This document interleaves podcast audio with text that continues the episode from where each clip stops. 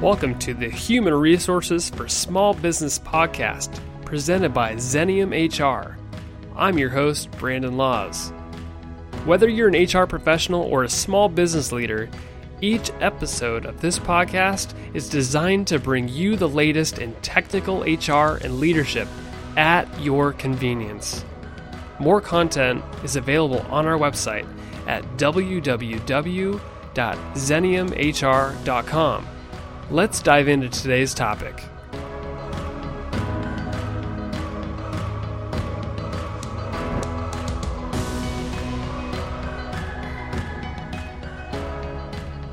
Hey, Brandon here, and welcome back for another episode. It's good to be with you.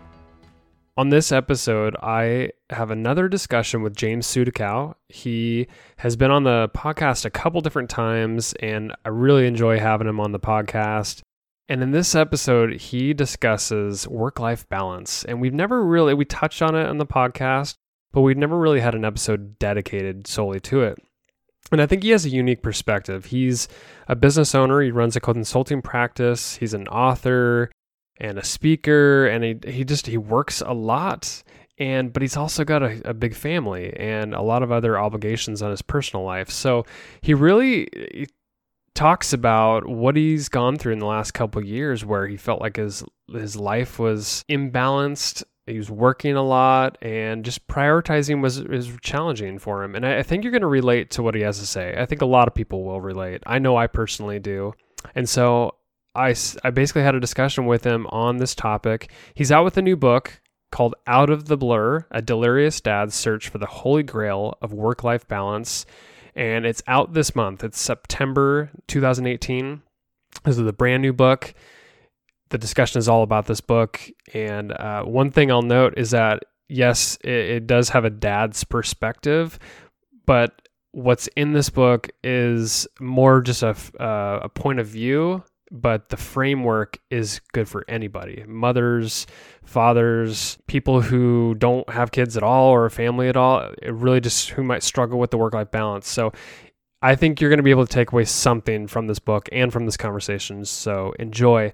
And please if you enjoy this episode we need more apple podcast reviews. Please go give us a review and if you give us a five star review you screenshot it email it to me for the first five people that provide a review, I will send you a copy of James Sudakow's new book. Enjoy the episode and thanks for listening.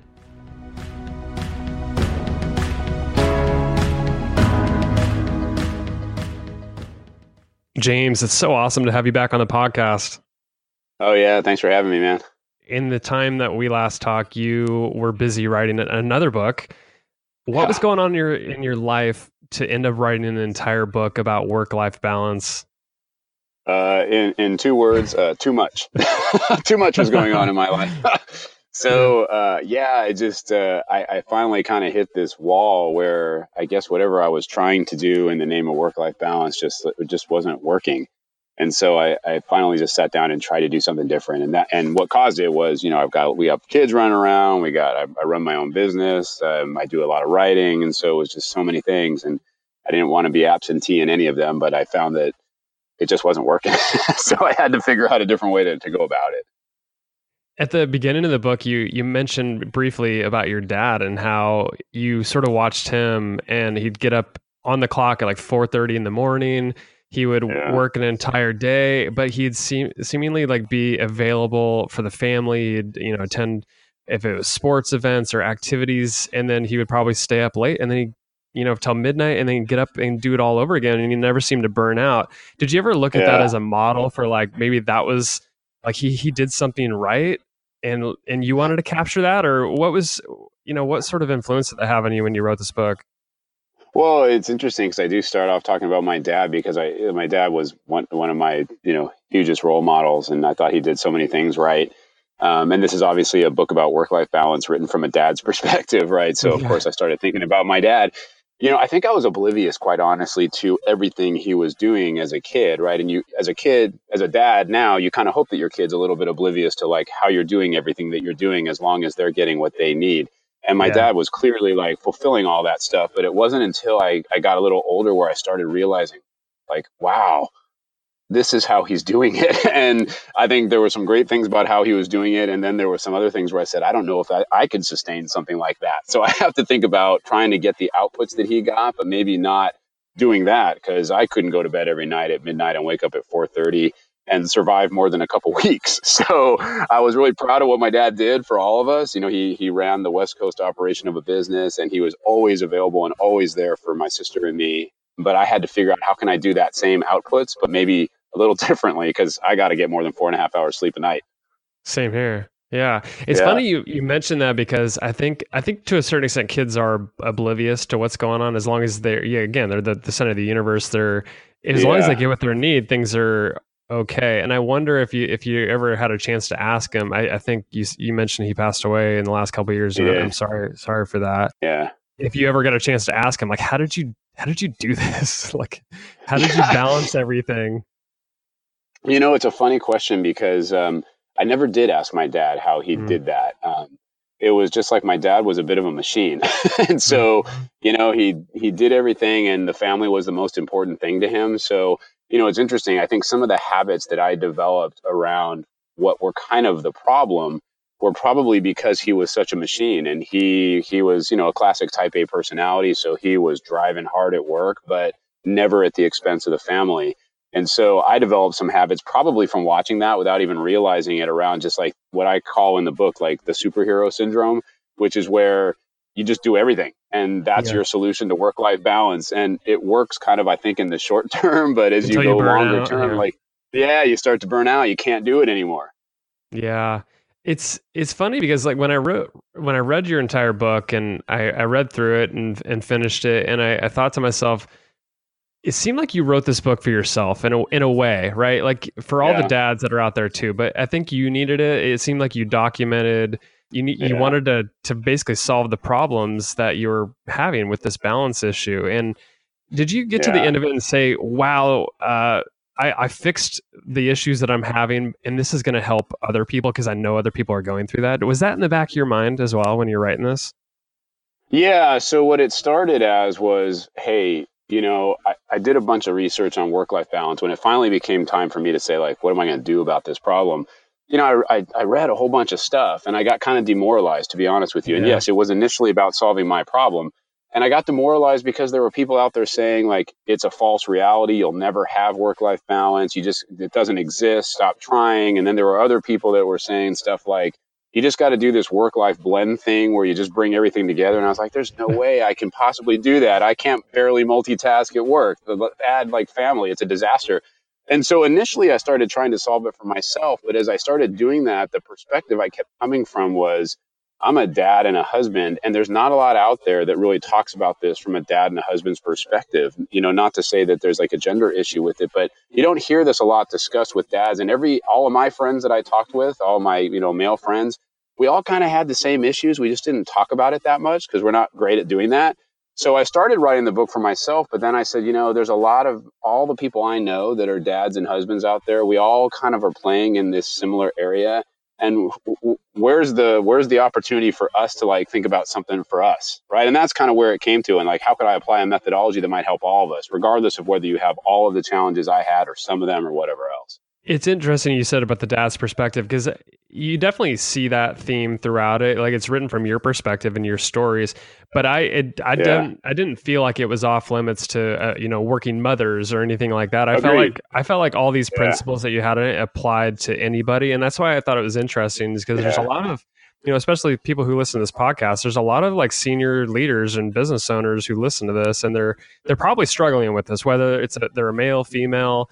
It, yeah I think all the stuff that you had in there is relevant to just working parents in general. Yeah, no, and I appreciate that. And that was kind of where I went with it. It started off being like this thing for me and then just for dads. But as I started like diagnosing the challenges and my solutions to doing that, it obviously became applicable to anybody who's trying to be a good parent and who's also trying to do a good job at work, right? We all face the same issues when you have those things happening in your life.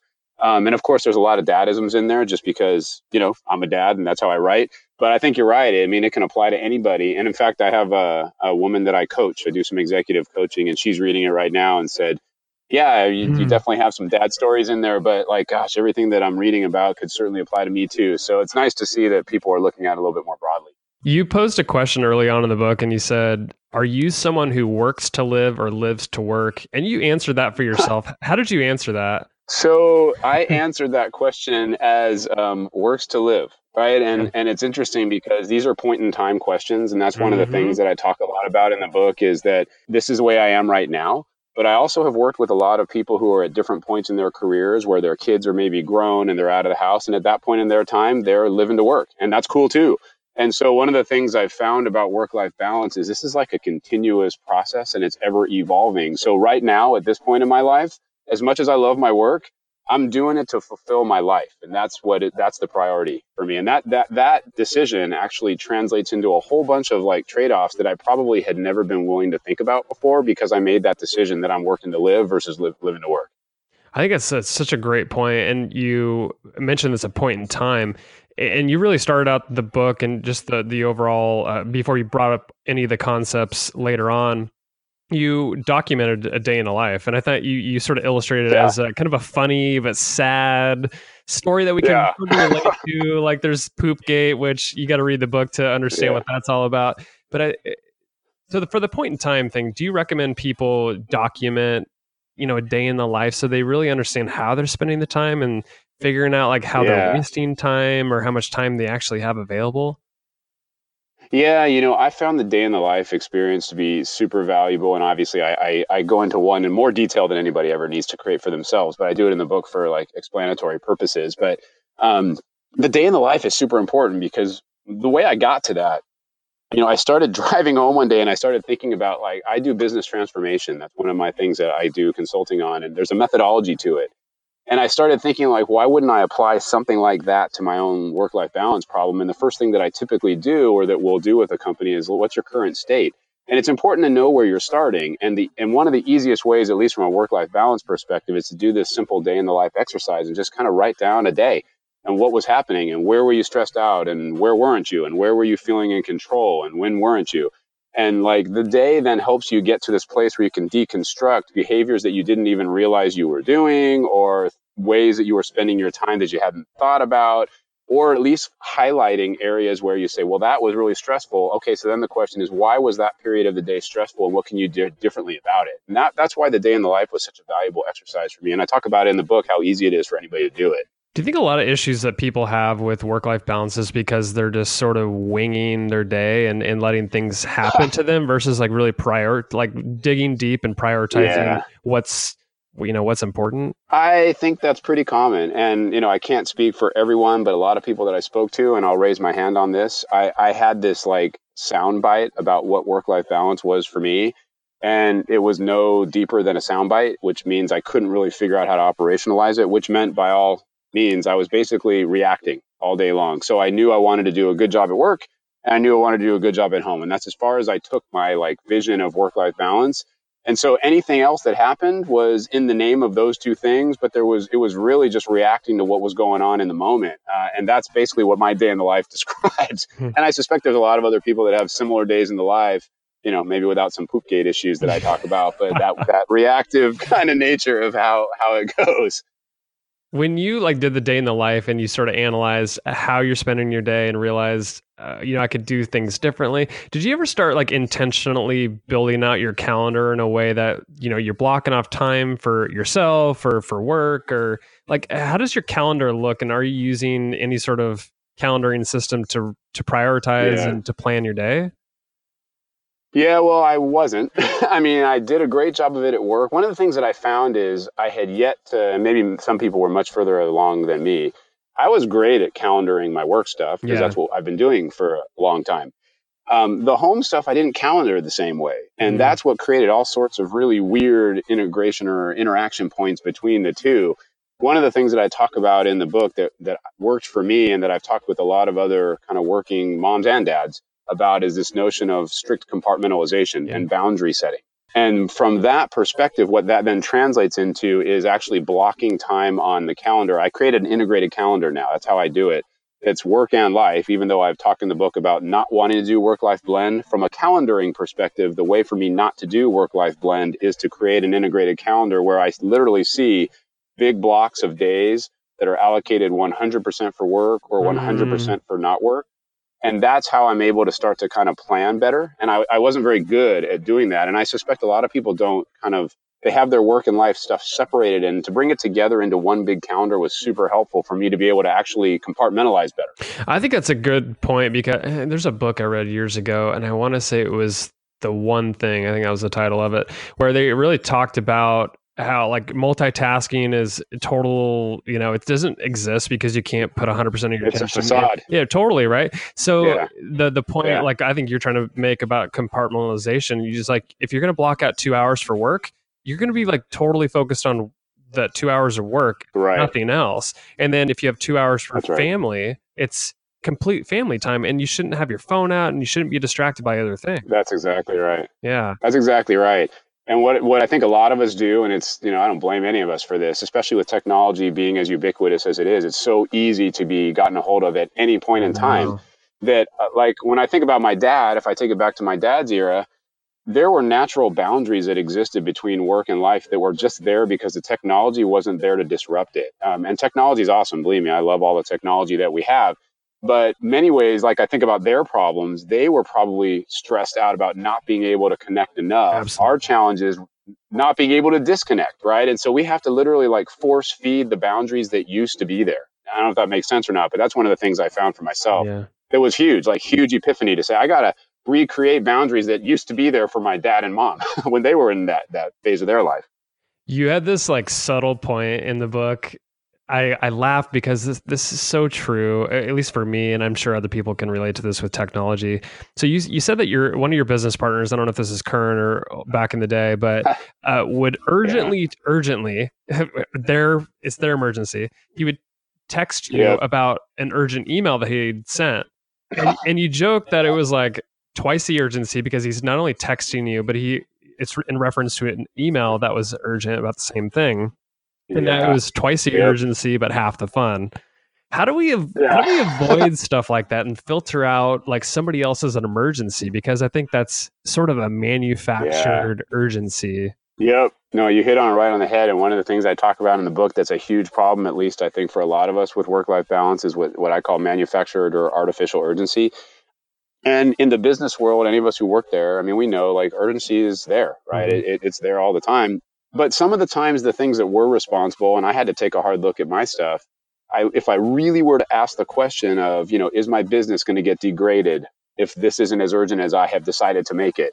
Many times the answer was no right and when i when i get the you know the the urgent text about the urgent email it's the same question if if i don't respond to this right now with the same level of urgency that is being given to me what's the consequence and mm-hmm. i never used to ask myself that question i think i just defaulted to response because many of us do right that's just the pace that business goes at these days and so I started asking like that question and almost created something that I called urgency filters. Like, what are the key questions I need to ask at work to decide if this truly is urgent or if it's artificial?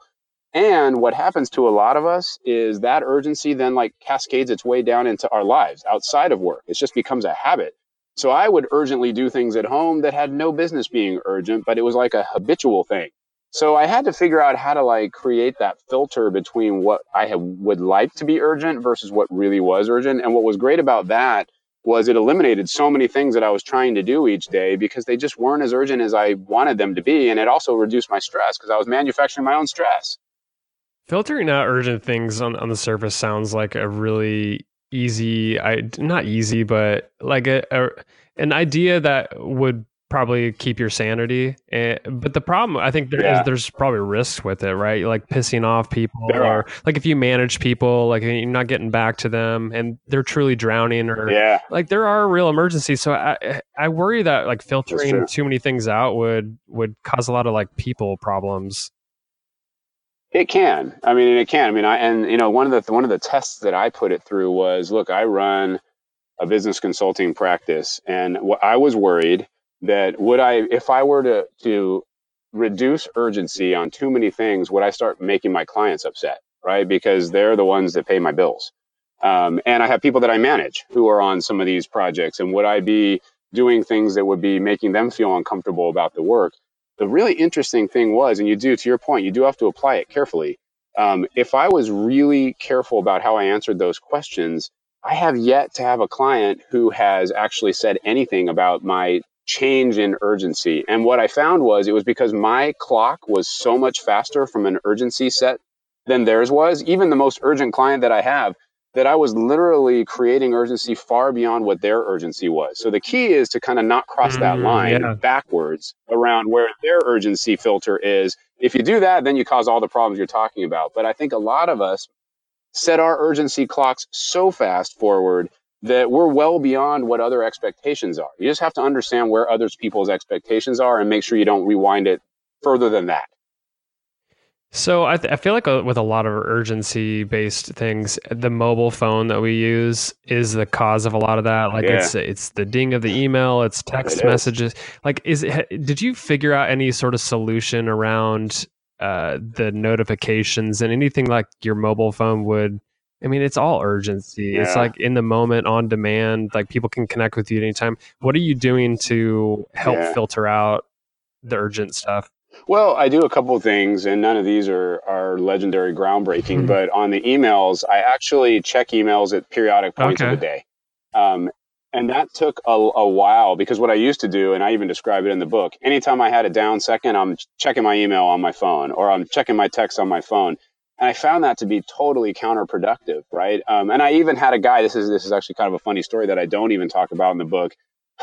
I got an email from a client and then I responded a few hours later. And my email back to him, this just tells you about where my urgency clock was set. My email back to him said, Hey, sorry for taking so long to get back to you. It was like two hours.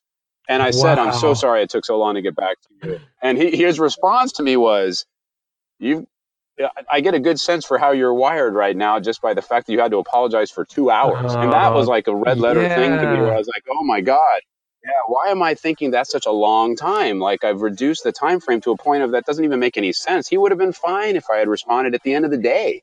It wasn't that big a deal, especially given the content that his email was about, right? So I start to check my email at certain points of day versus anytime I get white space.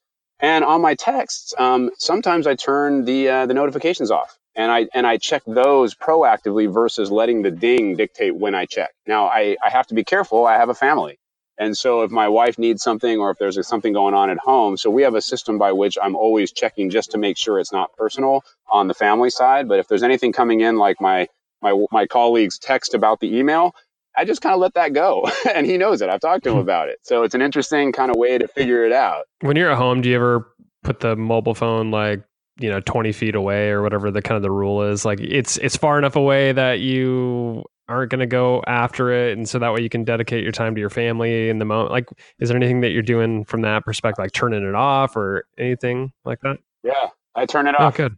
I turn it off. So from a compartmentalization perspective and i got real strict about this but again within these you know boundaries of saying look i don't want to kill my business. At a certain point in time once dinner time hits i turn the phone off and the reason that I do that is, you know, I found that the struggle that I was having is I was always when I, when I wasn't doing that, and I had a lot of things to do, I was constantly thinking about the thing I had to do next while I was doing the thing that I was doing. And part of the problem with that was the cell phone because I could always access that stuff. Okay, I'm playing with the kid. Let me just quickly look on this and I can send this email to this guy while I'm playing with the kid. Well, why would I want to do that? Then I'm not like enjoying my work or playing with my kid. So I just turn the phone off. I actually compartmentalize fully and shut it off um, for the night, and then I pick it up early in the morning. You mentioned earlier a couple times, and you definitely talk about this in the book, but the work-life blend. A, a lot of people are using that term loosely right now. Uh, what's the difference between yeah. that and work-life balance, and and which one's the best from your perspective? In terms of the difference first, and then then we can talk about the best. And I think that's a personal preference, quite honestly. The difference is, I think, with work life blend, what a lot of people are talking about these days is look, you'll never get the separation that you think you want. So, since that's not hmm, possible, yeah. what you should do is just accept the fact that there is no work life balance. It's all life. And work is part of life, and life is part of work. And so just do it all. And conceptually, I get it, right? I mean, it's, it's, it, it doesn't, it makes sense conceptually, but when you try to operationalize that, that's when people like me start like having their brain start to shut down. like I just could not do it. Um, and so, and then people try to multitask, yeah. and we talked about kind of the concept of how multitasking really doesn't work at all, and it actually makes you less effective and less productive. All the science and research has has proven that. And so that's what work life blend starts to create. And so, ironically enough, what I found about myself when I did my day in the life is I was living work life blend unintentionally, right? Reactively. I didn't even realize I was doing it. And I said, I can't do this anymore. So for me, it came down to work life balance really is about prioritization. It's about making choices. It's about accepting the implications of those choices and then kind of compartmentalizing it. And that's the difference. Now, is it better than work life blend? There's a lot of people you might talk to who would say work life blend works just great for them.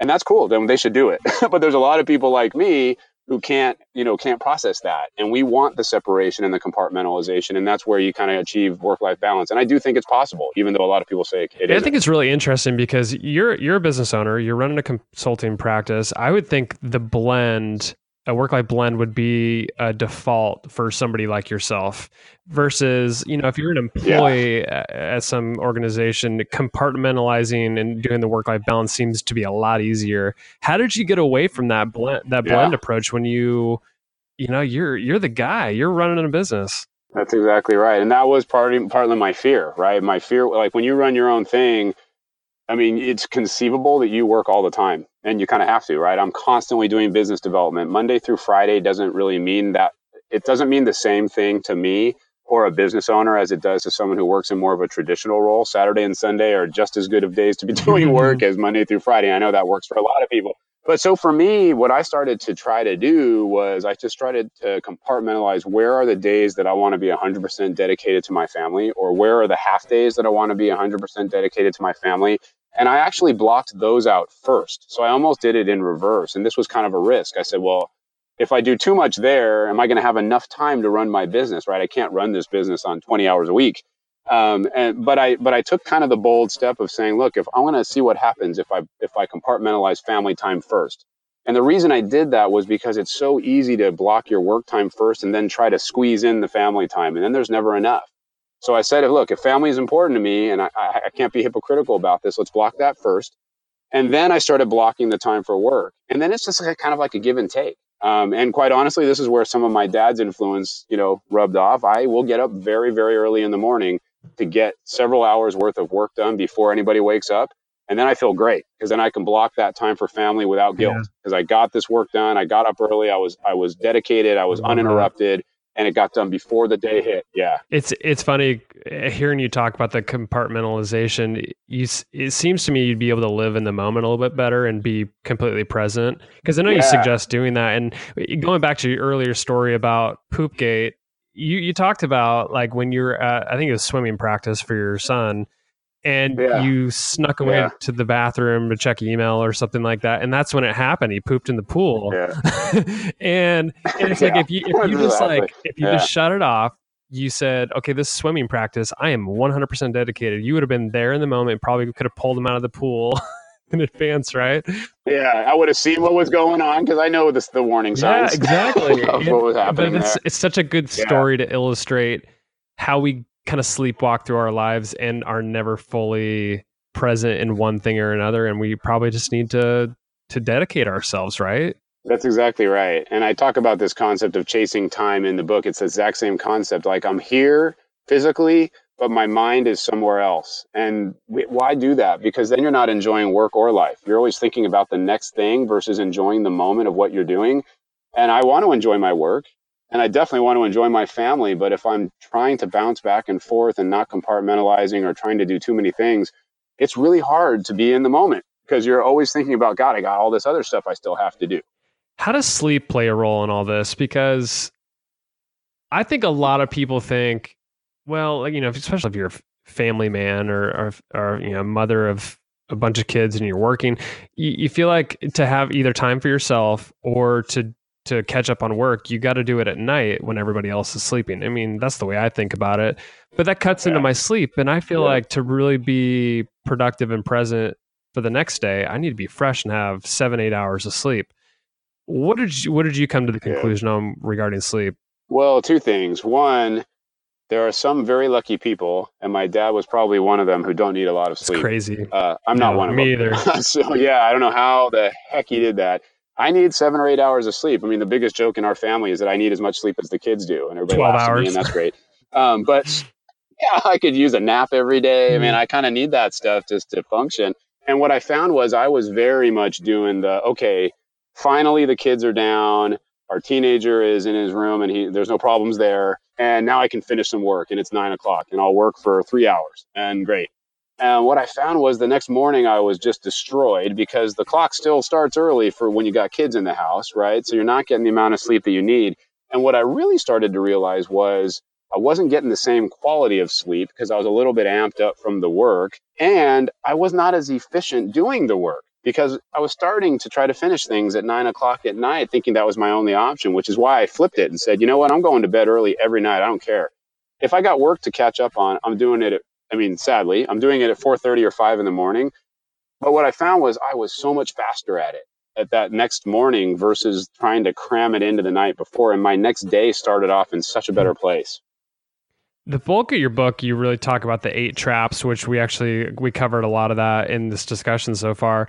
But in the end, did you really figure out a solution for each of those traps that you found yourself falling into? I did. Yeah. I mean, I found what I tried to put in were very simple, pragmatic, like doable solutions. And for the most part, I stick with them. I still fall off the Mhm. wagon, but um, it's interesting. Behavior change is an interesting Smart. thing. And I talk a lot about in the book of, you know, yeah, I came up with some good solutions. And then a couple months later, I found myself not doing them because I had 15 years of habit doing it the other way that was taking over. And so you constantly have to keep reminding yourself um, what to do. And one of the things I was notoriously bad about, I describe it, I think I mentioned it earlier, as the superhero syndrome. I just had really long lists of things on work and life to do every day, and I was going to get them all done. And most of the time I did at my own expense. I kind of implemented a rule, was kind of arbitrary, but it said, look, just do three mission critical things for work and three mission critical things for home. And that made me feel a lot less quantitatively important because I was reducing my list by a lot. But what I found over time, and this took months, I found over time that now when my lists get too long, I literally automatically start shutting them down. Whereas before, I just try to do it all. And so it just takes a while before the behavior change like kicks in. You don't really you don't talk about this in the book, but I just want to ask you a personal question on this. It seems to me on the the, the home life part of the the balance, if you're if you're married, the your spouse can probably help you a lot of if you define you know time together what you're doing as a family appointments and things like that how is your how has your Yeah. spouse helped you with balancing personal time Yeah, so it's interesting. My wife and I like to think of ourselves as, you know, very modern in the na- the now people, very progressive thinking. But ironically enough, we have very traditional roles. I work. Mhm. I am the one who um, is the sole financial provider, and my wife stays home.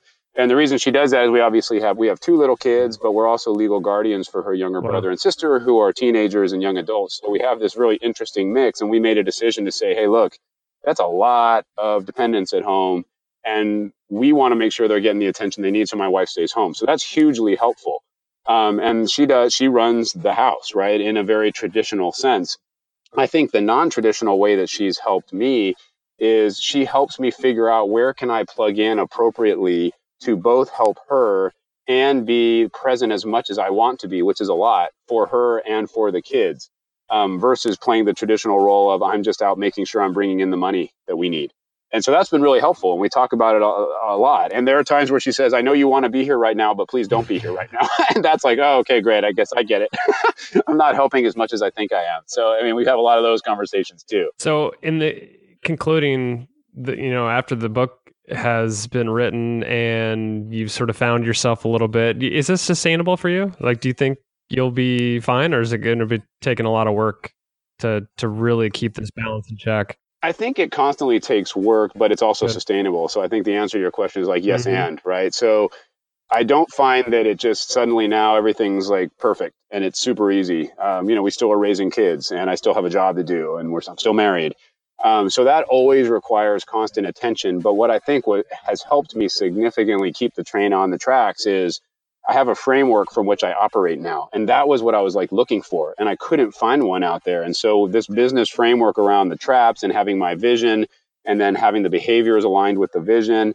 That kind of stuff is what keeps me going and I can always refer back to it and say, oops, I'm violating this rule that I put in place to solve this trap. And that's why I'm this why I'm struggling right now. And then I go back to it. So that's been super helpful. James, I really enjoyed the discussion. Your book is Out of the Blur, a delirious dad's search for the holy grail of work life balance. Where can people find the book? It just came out, didn't it? Yeah, it just literally just came out. They can find it right now on two places. You can go to my website, which is um, jamessudakow.com. So J A M E S S U D A K O W.com. And it's available on Amazon. And what are you doing well. from a from a consulting practice standpoint? What uh, you know, what's what kind of clients are you working with, and what kind of work are you doing for those people? Yeah, you know, the we've got a variety of stuff going on. We've got some uh, systems transformations that we're helping lead. We've got some talent development stuff that we're doing for some companies around building top talent. We've got some culture transformation work that we're doing, which I think is really fascinating.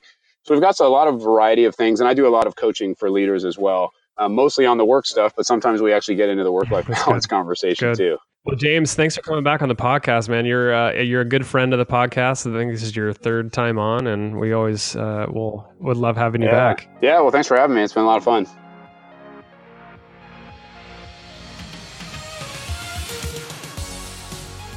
Thanks for listening to the Human Resources for Small Business podcast. Subscribe to this podcast and leave us a review on iTunes, Stitcher, or wherever you listen to podcasts. Also, be sure to check out our blog at www.xeniumhr.com forward slash blog and follow us on Facebook, Twitter, and LinkedIn to hear about the latest in HR and leadership. The information on today's episode is for educational purposes only and should not be taken as legal or customized advice for you or your organization. This podcast is hosted and fully produced by Brandon Laws, that's me, and created and owned by Xenium Resources Inc. For more information or to contact us, visit www.xeniumhr.com